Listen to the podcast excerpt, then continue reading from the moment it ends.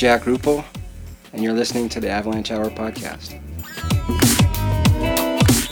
You are tuned in to episode 3.13 of the Avalanche Hour podcast. I'm your host, Caleb Merrill.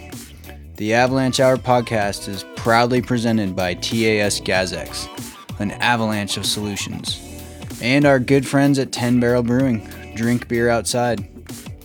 The goal of this podcast is to create a stronger community through the sharing of stories, knowledge, and news amongst people who have a curious fascination with avalanches. Man, it's hard to believe that it's already the middle of March. Time sure does fly when you're busy riding POW. It's certainly been a pretty historic last couple of weeks in Colorado. Check out the CAIC website to see some pictures of impressive avalanches of historic scale. I hope everyone continues to stay safe out there in work or play. Let me know what you're thinking of the show. Send me your feedback to the Avalanche Hour Podcast at gmail.com or find a contact link from the website www.theavalanchehour.com. While you're there, check out links to other episodes and contributor bios. I have to admit, I've been slacking on the website lately. I will update the contributor bio page as soon as things slow down a bit for me. It's been a bit of a whirlwind. Don't forget to follow us on the socials. We are at the Avalanche Hour Podcast. Today's episode features Jack Reuppel. Jack is a longtime Summit County ski patroller and snow safety technician, working at two resorts with large scale avalanche mitigation programs. Jack talks today about some ideas having to do with temporal variability within the snowpack. If this talk gets you excited, get in touch with Jack to help him gather some data on the subject. It was great to sit down with Jack and offer him the opportunity to use the podcast as a platform to share some of these theories and ideas, as well as share with the community about his career as a longtime ski patroller. Here we go with Jack Reuppel.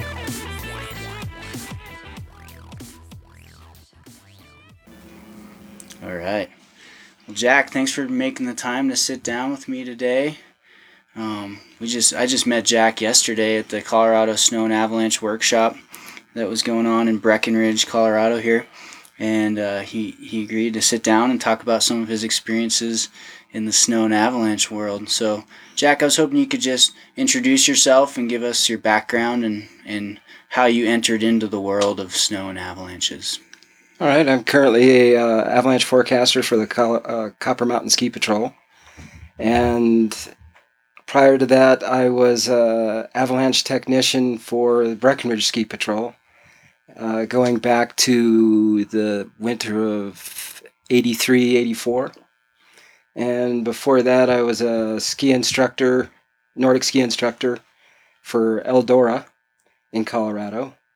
And I learned to ski in Yosemite National Park, where I lived, and was taught to ski by uh, Bev Johnson, who was one of the original team, women's team to climb El Capitan, and uh, skied the backcountry Yosemite, and survived that with almost no knowledge of uh, avalanches or travel in avalanche terrain, and that was before many people had transceivers and sometimes when we were in avalanche terrain, we would ski with a avalanche cord, just a knotted piece of of cord that would uh, show how far you were buried if it stayed on the surface. Wow. So so you were you learned to ski in Yosemite Valley, yeah?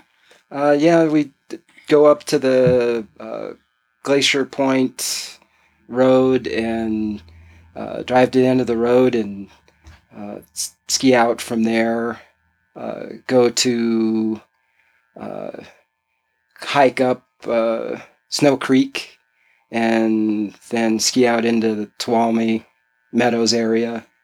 And I had a, a twin sister that worked at Mammoth Mountain at the time, and every once in a while we would ski across the the divide, uh, ski across the Sierras, and take a shortcut from Yosemite to Mammoth.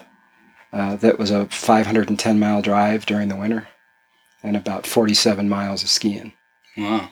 Did you? Where did you grow up? Were you growing up? In Uh, suburb of San Francisco. Okay, cool. And then how did you make your way to Summit County?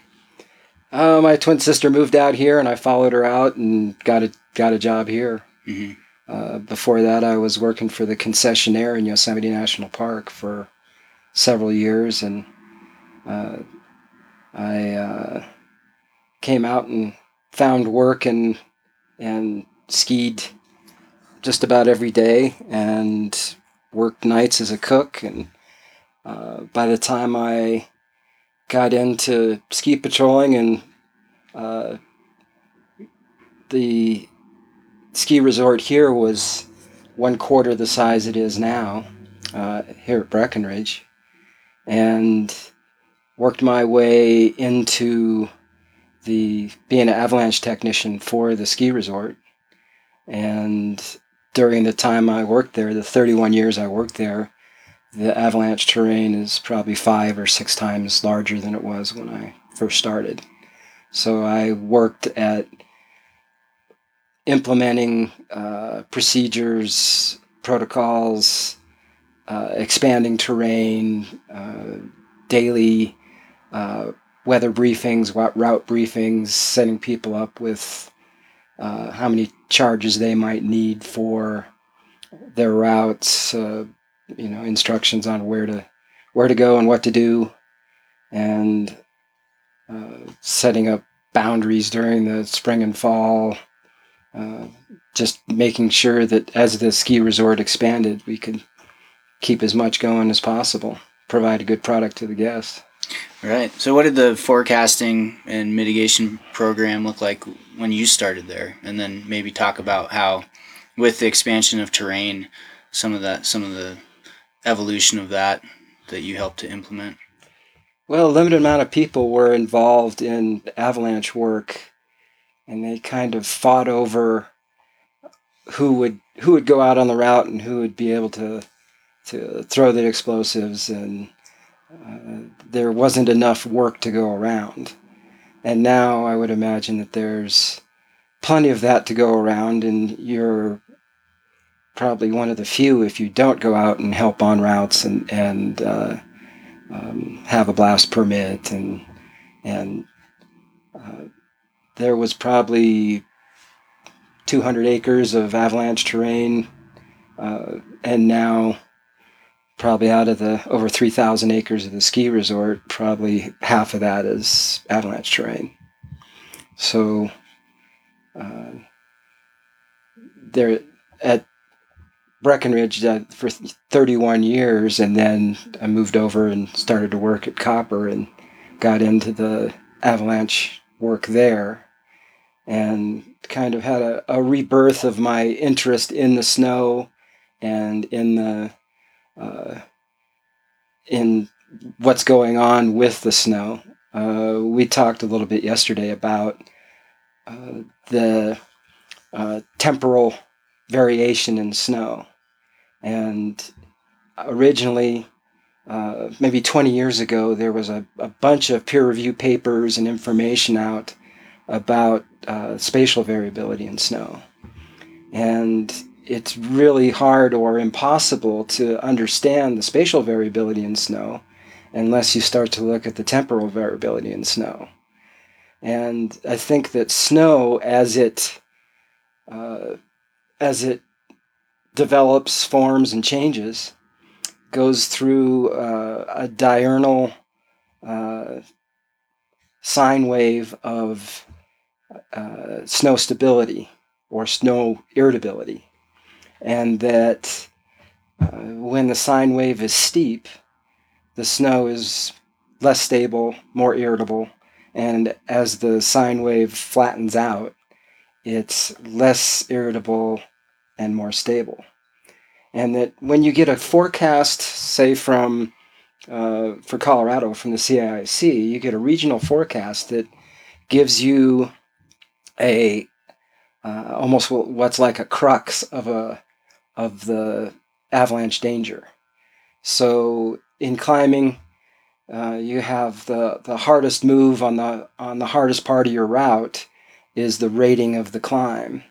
Uh, in uh, Whitewater, the river rating is the hardest spot on the hardest rapid of the at the hardest time. And with uh, regional avalanche forecast, sometimes it's broken down into aspect and elevation, uh, above tree line, uh, whatever. And uh, otherwise, there's not a lot of information there.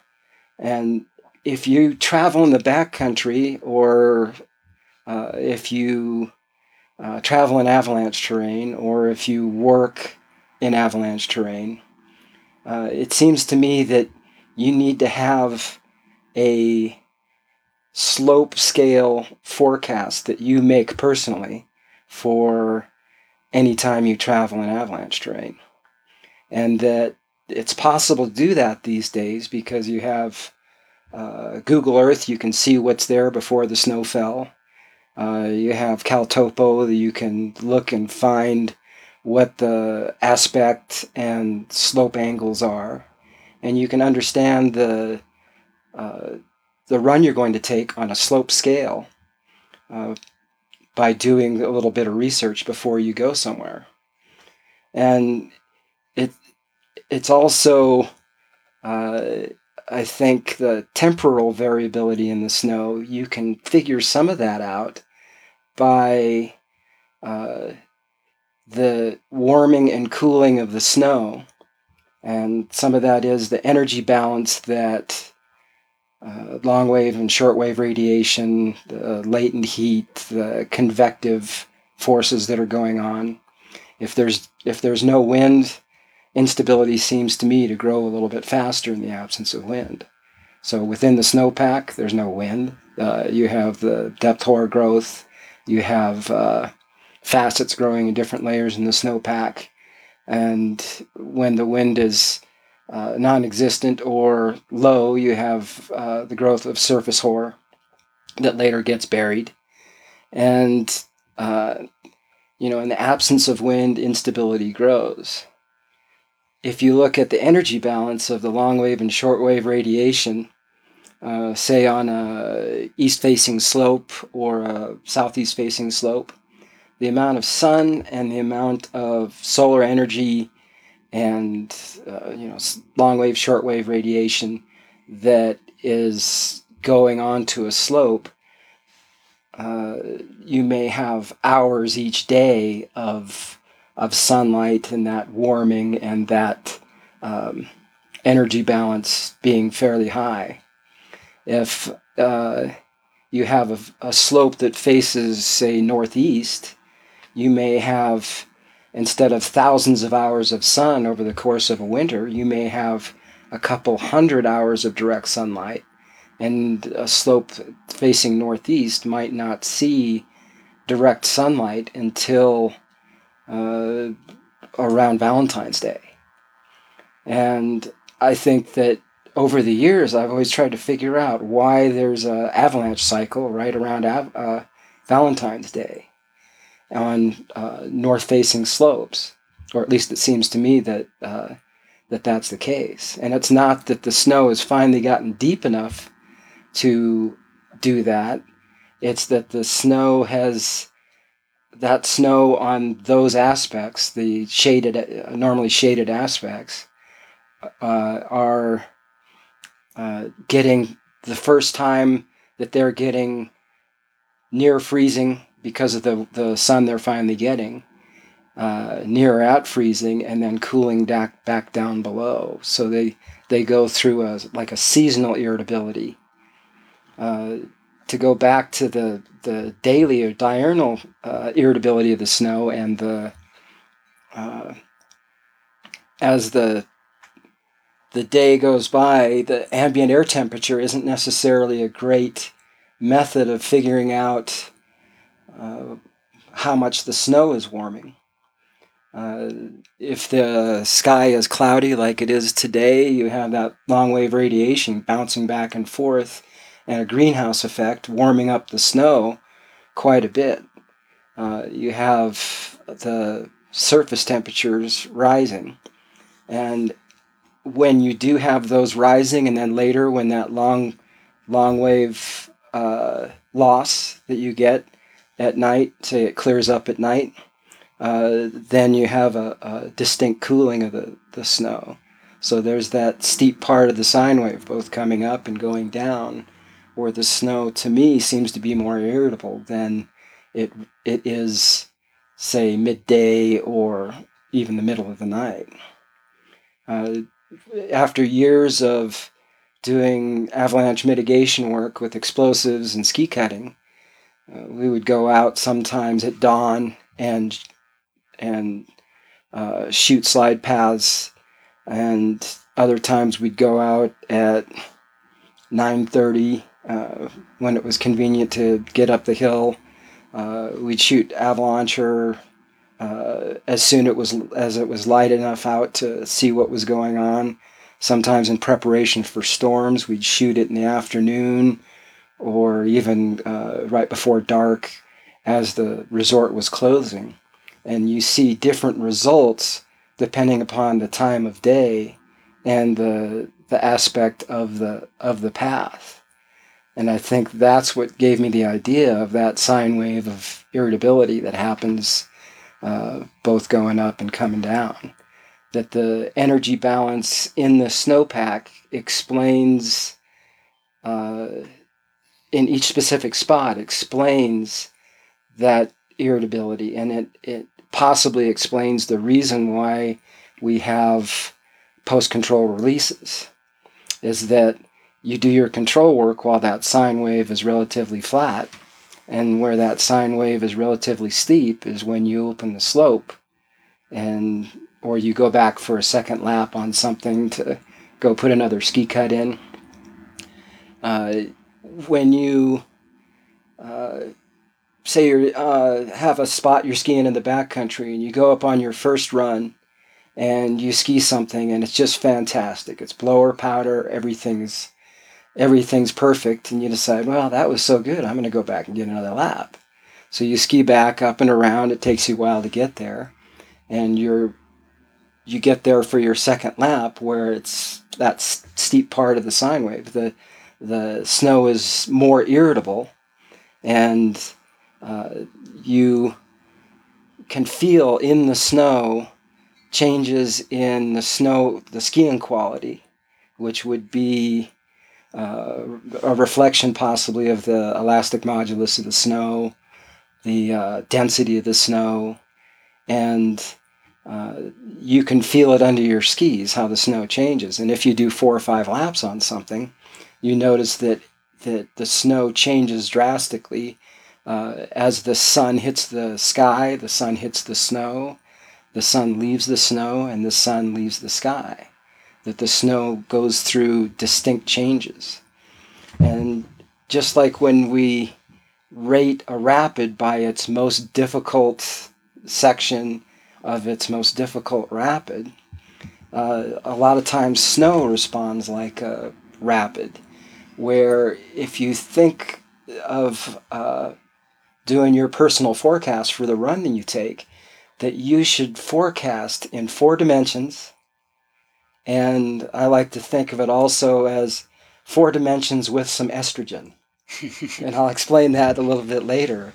But in four dimensions, what I mean is that uh, the snow surface that you're skiing on sits on top of different materials and different terrain features.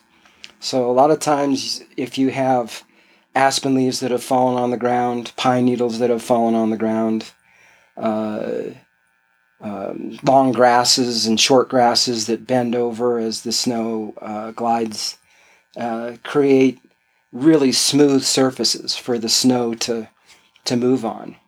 And then there's rock piles, willows, uh, uh, almost anything that's rough. Uh, it doesn't perform in the same way, it doesn't move in the same way. So you have snow that the dominant feature of it is glide based snow, and you have other snow uh, terrain features and material that cause creep based snow. So the creep moves within the layers of the snowpack, and the glide moves along the, the ground, along the surface of the ground. And where those come together, you have uh, stress concentrations that are the spots that are likely uh, initiation points for uh, crack initiation, crack propagation, collapse, and avalanches happening. So if you think of snow comes in three different forms that in any given spot you have the snow that's pinned say the snow on a ridge line that's uh, wind blown fine grained snow very thick it doesn't go through the same temperature gradient process uh, because of the thickness of the snow and the density of the snow makes it so the vapor transport isn't as great. You have that snow that's pinned to the ridge lines and pinned to uh, uh, pillows of snow where stuff is side loaded, cross loaded, uh, that is maybe a reservoir for later avalanches, but not in itself necessarily a big, a big threat. And then you have the snow just below that, that and beside that, that is either creep or glide ba- the glide dominant snow. You mean just off a ridge line? Yeah. So you have you have your weather instruments a lot of times on the ridge lines, so you're getting wind readings that are in your forecast that are the ridgetop winds, and just below that you have a wind rotor or you have the wind decreasing. And in the absence of wind, I believe instability grows. So Aside from wind slabs, of course. yeah, and you know the wind slabs are are kind of isolated to to certain spots uh, in certain directions, and you can usually figure those out. But the wind is vastly different over complex terrain. So complex terrain creates uh, a complex snowpack, and when we get a regional avalanche forecast where it says considerable uh, if you're going to be skiing avalanche terrain, you take that into account, but then you make you should make a, a personal slope scale forecast uh, that takes into account the areas that where it it's been windy, where the snow is so thick that the if there is a persistent weak layer, if it does exist, are you in a spot where you're skis or snowboard or snowmobile or will penetrate it deep enough to uh, to trigger something. Uh, if uh, if that's the the case where the energy of your uh, snow sport is enough to trigger a slide, uh, you know you you figure that out. You can figure some of that out in advance, uh, and if you look at I think it's Caltopo has a has a feature in it where you can look at how much sunlight when the sun will hit the hit the area you're at and when it when it will leave. Right. You can scroll for a given day Mhm. for the year. Right. Mm-hmm. Yeah. And you can do it for any spot that you might want to ski. So you can see when the, the sun's going to hit the slope, when the sun's going to leave the slope.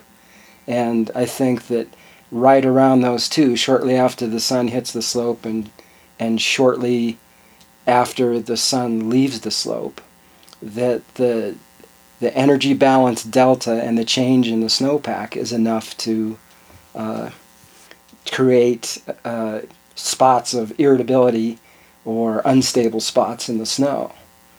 And that something isn't, it's not a, a flat line for how, uh, how stable or unstable the snow is. It's changing as time goes by. And if you do a little study in advance, you can understand a little bit better where the uh, where that temporal change in the snow takes place.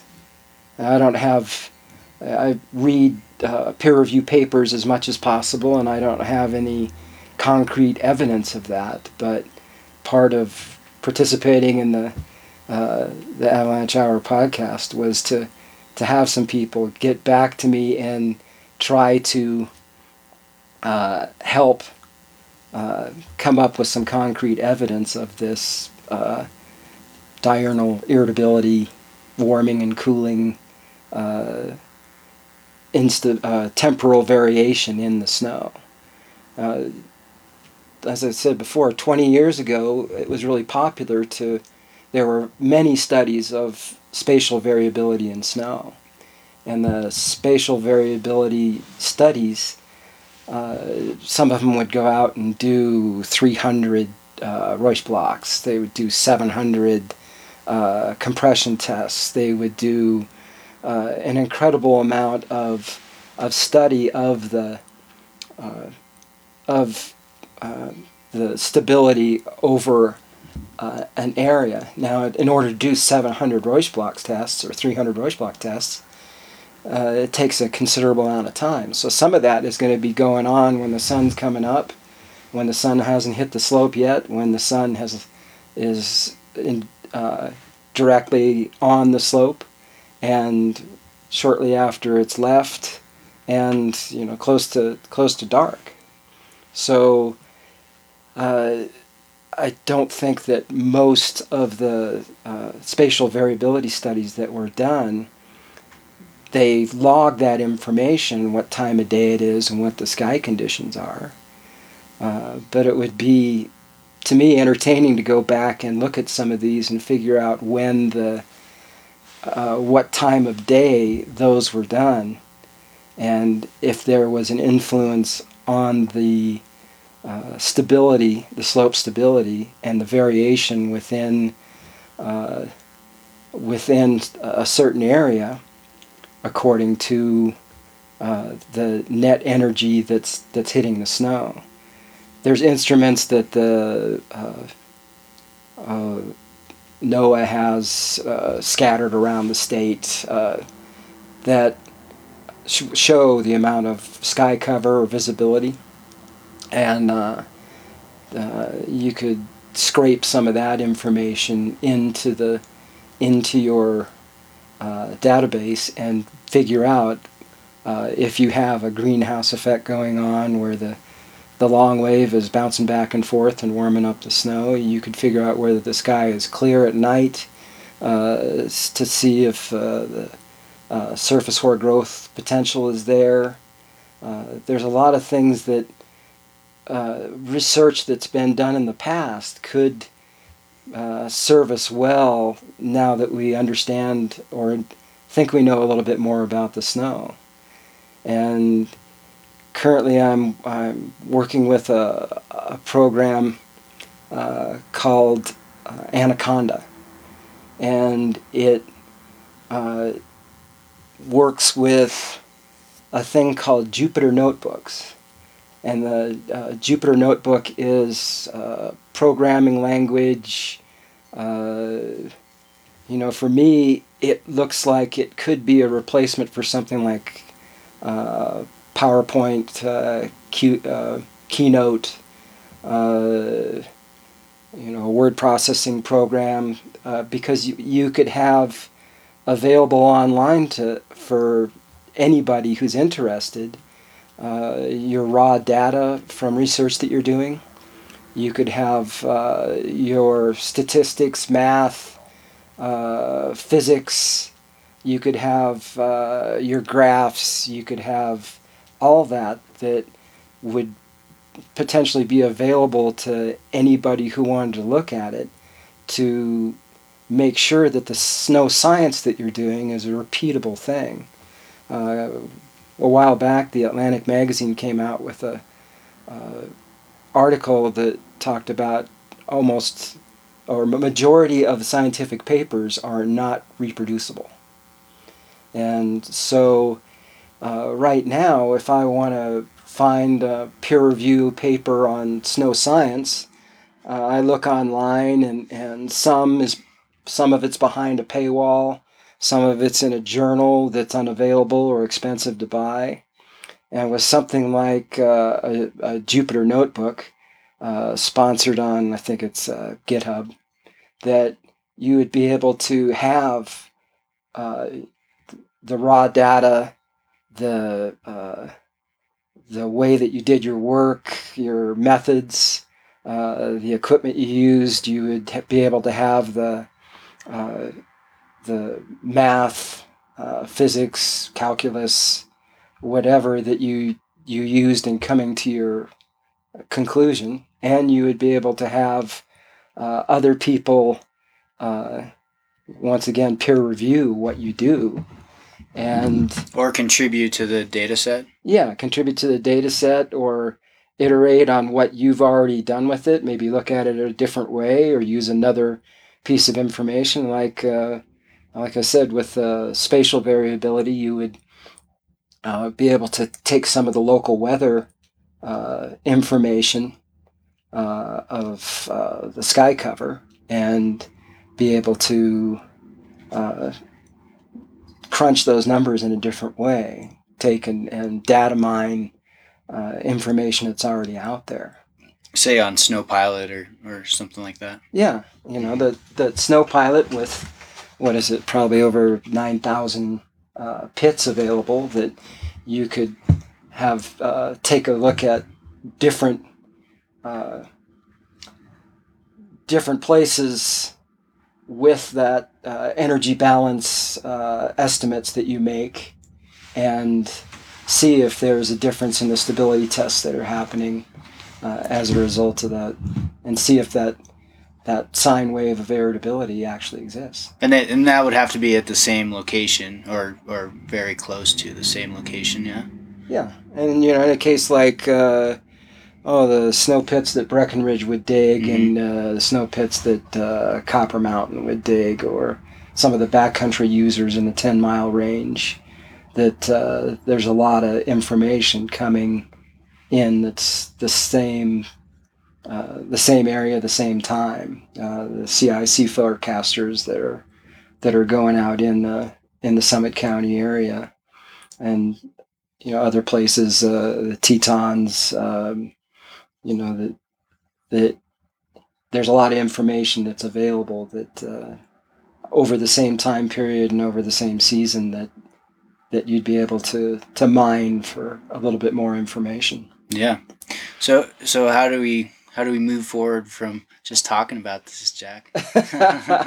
well, some some you- of that may be just getting uh, getting in touch with me and and uh, trying to set up something that's uh, um, that takes it the, to the next step. Mhm. You know, some of that may be uh, getting in touch with uh, Doug Chabot and and uh, approaching things in in that way. It might be other resort uh, avalanche forecasters. Uh, or even some people from the state. I think there's a, a large body of information with the uh, avalanche accident and, and fatality statistics where you would have you would have a, a pin down time of when something took place and you'd have a distinct location and that you could go back and, and take a look at the site in the fall or in the uh, late summer and see what the uh, ground material and the ground features are. And you could mine the local weather data to to figure out exactly the the time and what that energy balance uh, measurement would be for the, the time the slide was triggered.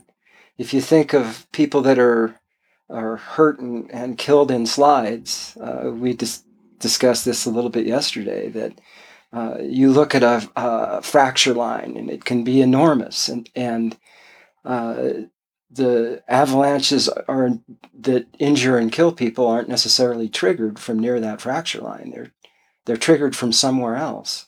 And a fracture line is uh, the uh, the end point and you think of you drop into an avalanche path and you think this is the starting zone well, this is the start of your ski run or this is the start of your avalanche route, but it's not necessarily the place that the avalanche starts. It almost never starts right there where the, the fracture line is. So we could maybe change the name of the fracture line to the, the end line. or um, you know the start zone to the to the end zone Mhm. and that it's where that uh, propagation of the collapse and crack uh, uh, goes uh, vertical or slope normal and hits the surface. It's where the snow was so strong that it didn't slide anymore.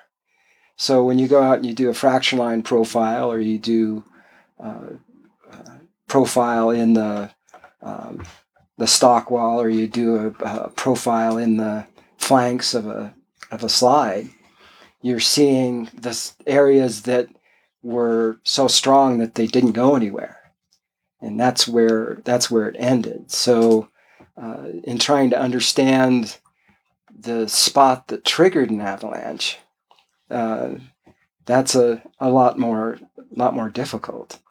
Uh, there was a, a, time when I went to uh, I was on an avalanche uh, mitigation route in uh, the lake chutes at Breckenridge with uh, three other people, and we shot our way down the ridge. And we got to a certain point where paths are separated enough we could send somebody down one of the paths.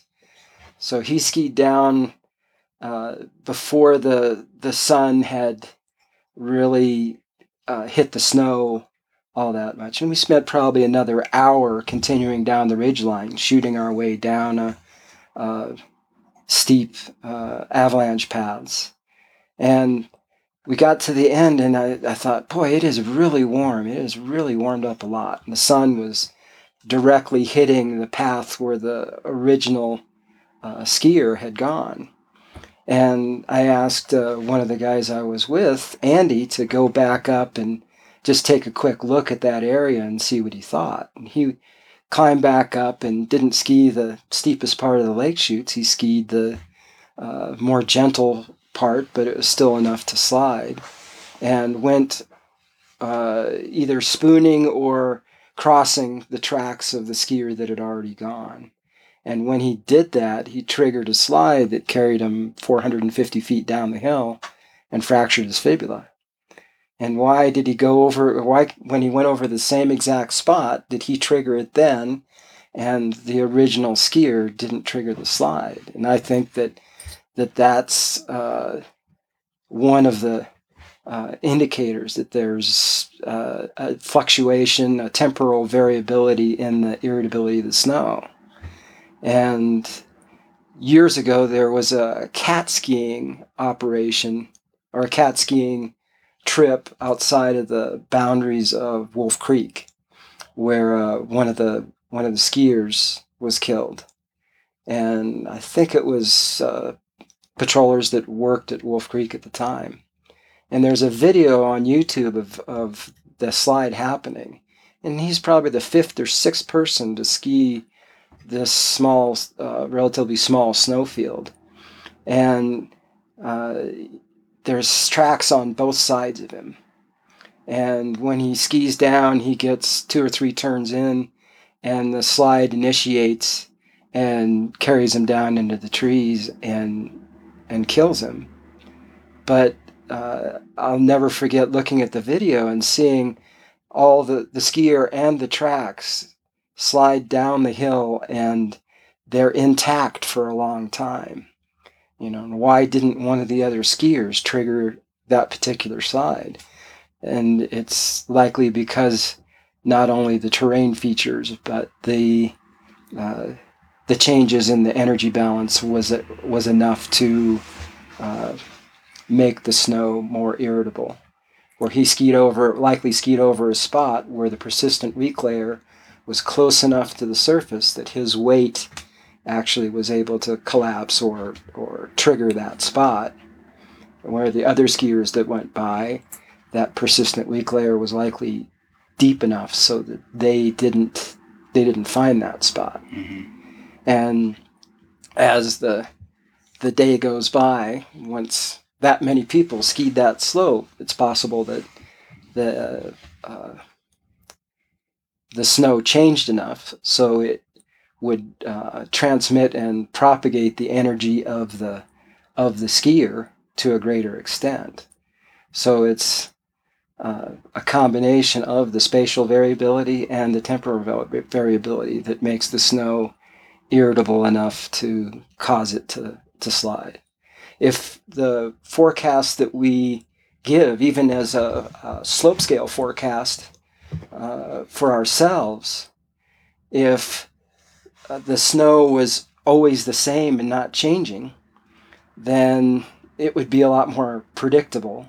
And I think that the the death toll from avalanches would be 10 or 15 times what it is now. That people survive skiing avalanche terrain in high hazard forecasts uh, because that they're in a they're doing it at a time when it's not as irritable as some other time. Sure. And that some people are just un- unfortunate. You know, there are times when it's just uh, it's a, just a no-go situation where the avalanche hazard is high enough that it's just uh, that sine wave is is relatively flat the whole way, and it's always, you know, it's always bad. But there are other times when uh, it's a variation of uh, uh, the hazard varies greatly over over time. And like I said, I still don't have a, an idea of how to um, how to figure this out. Some of it's the I don't have the uh, the calculus ski- skills, the uh, the trigonometry, the uh, uh, the physics in order to figure that out. Uh, and you know, some of it is we know a lot more than we used to, and there's a lot more travel going on. Uh, there's a lot of uh, avalanches that are triggered uh, while video is going on. And uh, the stuff that's uh, on video, there's a there's methods to amplify the motion of a video and see where the snow is cracking and where it's initiating and where it's uh, where it's collapsing. I believe the program is called uh, motion, or the technique is called motion mag- magnification, mm. and uh, that we can actually interpret and see a little bit more of what's going on. I spent a while looking at every uh, YouTube video of an avalanche that I could find. And uh, you know, I f- figured out that they're not triggered from where the fracture line is, they're triggered from down below. And that very seldom is the uh, our avalanches triggered triggered high in a path. They're triggered somewhere below the uh, you know, down where the the snow is shallow enough so the persistent weak layer is affected by your your skis, your mm-hmm. snowboard. Right. And uh, over over time, uh, the the the more time you spend in avalanche terrain, uh, I think the more that you see little oddities like that, and then like I said, it, it explains why post control releases happen. Uh, it explains why, uh, well, it not necessarily explains, but it it may point out that sometimes uh, a resort operator may do its control work and uh, mitigation work and then open the terrain right when the snow is becoming its most irritable. Uh, well, that's kind of that's kind of the trick with especially operating at ski resorts, right, and running a mitigation program is we're confined. We're not on the snow schedule, right? We're on the human schedule, mm-hmm. and so maybe um, it, it's it's certainly difficult to continue to sell tickets when you can't open some of that terrain, right? I'm sure you've dealt with that a lot throughout your career. Yeah, and I never really felt pressure from either Breckenridge or Copper to mm-hmm. open things. Uh, I always felt like the the only pressures came with from within my peers, and those were personal pressures to try to get as much open as possible mm-hmm. and try to provide a nice product to people, and that those pressures may be significantly more than any uh, management pressure that we would just ignore. hmm Uh, but we want to we want to get people we want to get skiing and we want to get out there skiing if we can. Yeah.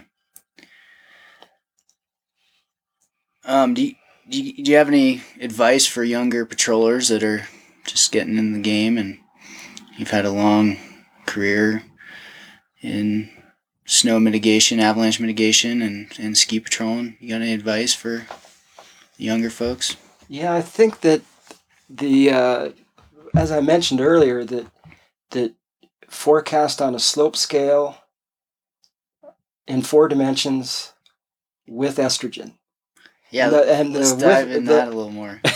the with estrogen. Um, uh, a little history on this. My my mother, who just turned ninety seven, uh, flew as a radio operator in the aircraft in the Second World War, and uh, she's always been a big influence on me.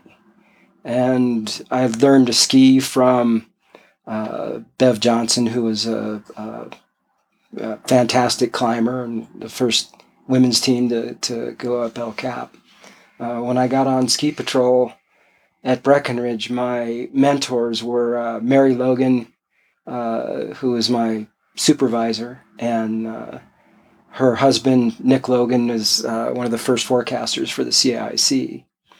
And she was a, a fantastic mentor for ski patrolling and snow. And uh, also, I had two two others that helped me uh, a nurse deb crook and uh, um, another patroller sue o'connor that that took me under their wing and taught me to be a uh, uh, good patroller. And uh, when i built vortex generators to uh, triangular shaped wings to build tip vortices to passively remove snow from cornices in uh, in the lake chutes at Breckenridge and in Horseshoe Bowl. Uh, the original uh, paper that came from was from Rennie Lang uh, that got presented at the ISSW in Sunriver, Oregon. And uh, right now in my avalanche forecasting, I use uh, an Excel spreadsheet uh, developed by one of Bruce Jamieson's grad students for her thesis. Uh, Laura, I'm not sure last name, Bakalan, something like that. Hmm. And uh, she, it, I use it to predict uh, how much warming during the course of a day you might see uh, in the surface snow and uh, just under the surface of the snow. And so when I think back, I think that the, th- there's also a um, a woman who did a study of uh, explosives use and uh, snow stability tests before and after and long after uh, explosives used on a slope, and found that there's a time after the use of explosives that the snow is uh, less stable before it centers back up and and becomes stable. So uh, I look at some of the landmark work that's being done and been done in in snow science, and a lot of it comes from women. And sometimes there's a little bit too much testosterone in the decision making that happens uh, on avalanche routes. Uh, it's a on some of the hiking routes, uh, the longer uh, routes. There's uh, a race to the top, and then uh, you're anaerobic and your mind isn't working all that great, and you have some important decisions to make while you're anaerobic. And I think if you do your due diligence before your before your trip and understand the terrain and understand the weather and understand the slope angles, the aspect, and what the snow, uh, how the snow might change due to that energy balance change, uh, that uh, you know that if you if you go at it with a little bit of estrogen, you might make some better decisions. Hmm. Because for the number of, of women in the avalanche community, uh, you know, like we were at the at CSAW yesterday, and we saw, um, you know, hundreds of people there, and and uh, maybe four or five percent of them were women, and uh, that some of the landmark research is is done by women, and and I think some of the better decision making could be could be made by women. So put a little estrogen in your forecast. That's good advice from Jack Reuppel. Um, Jack, how can people get in touch with you if they want to take part in some of this this research? You you haven't exactly said that you're going to move forward with with some project like this, Uh-huh. um, with gathering the data, but maybe maybe some other folks within the community would like to to jump on board, and maybe that's enough to get some data sets going. As Karl Birkeland said, you know, give me the data, right? That's, Well, Yeah. probably the easiest way is uh, uh, Jack four of five, number four and the number five at gmail.com. Jack four five Four of five. four of five at gmail.com and i'll put that in the show notes as well so people could find that there and get in touch with you and and uh, I- i really like these ideas i really like the the concept of talking about snow as being irritable and changing over time um, and space you talked about the four dimensions so thinking about it in four dimensions so i was hoping you could just cover that again. I think that's well, I mean, it just uh, you know you have uh, a point in space that would be represented by the by three dimensions, and the fourth dimension would be time. Right. So, uh, you know, snow is is responds kind of like a a rapid that you have the um, you have the fast water, the eddy lines, the slow water behind the rocks, and then the rocks themselves. And the rocks are kind of a constant, uh, and the others are moving around depending upon the water level. Well, the snow kind of responds the same way that at changing water levels, those eddies and those fast water uh, change over time, and that uh, the stress concentrations that happen within the snow uh, are the likely trigger points, uh, uh, fracture initiation points, collapse points that that uh, develop into avalanches. And it, the more you understand about the individual topography, so forecasting on that slope scale becomes becomes vital hmm and uh, um, th- there's a possibility that that we can do that better than we ever could before. Uh, there's the Avatech probe, there's the Lyle probe, um, there's uh, uh, Snow MicroPen, which it would be nice if the Snow MicroPen uh, was open sourced and made available for everybody to that wanted to to build the thing uh, for less expensive cost than what it costs to acquire a Snow MicroPen. Hmm. Uh, that way, the amount of data for research would be incredible and open it up to a lot more users.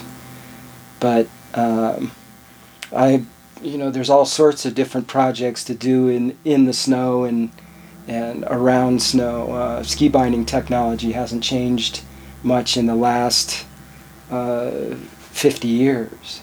That it's still ski bindings are a torque-based unit with a lateral release on the toe and an upward release on the heel, and that uh, the torque great enough to cause an ACL tear is uh, often uh, the to- uh, more torque is needed to pull a ski off than to cause that ACL tear, and that in modern cell phones right now we have uh, accelerometers and magnetometers that are small and don't use much power.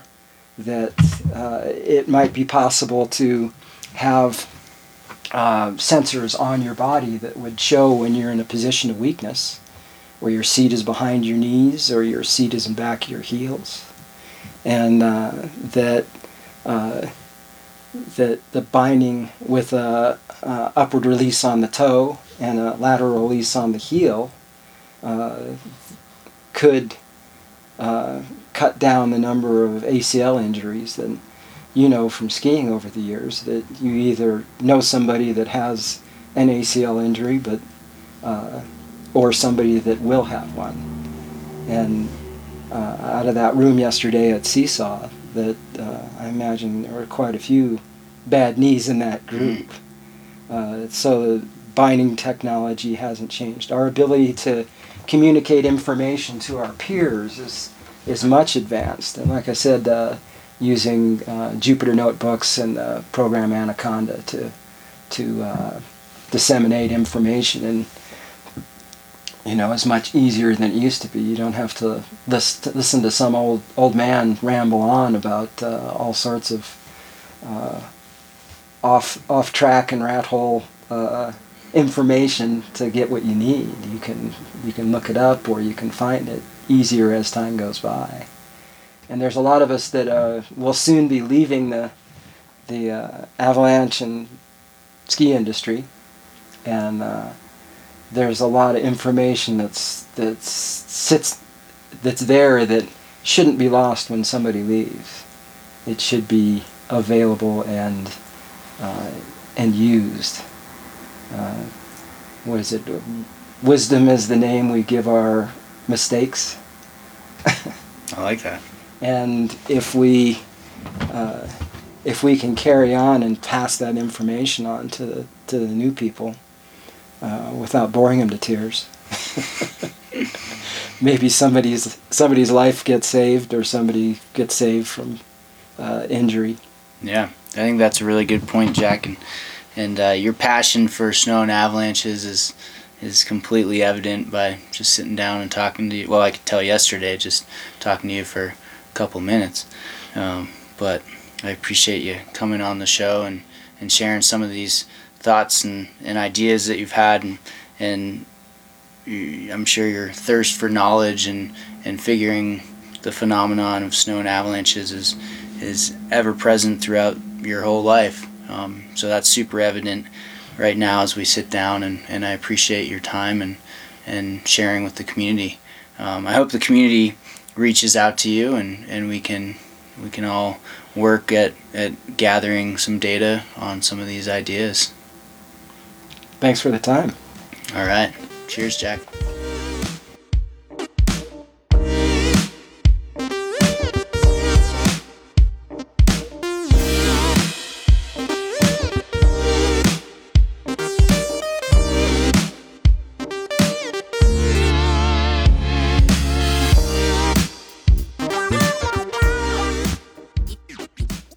Have it. Hope you enjoyed that one.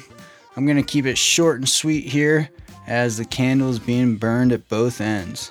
Big thanks to TAS Gazex and 10 Barrel Brewing for helping make this podcast happen.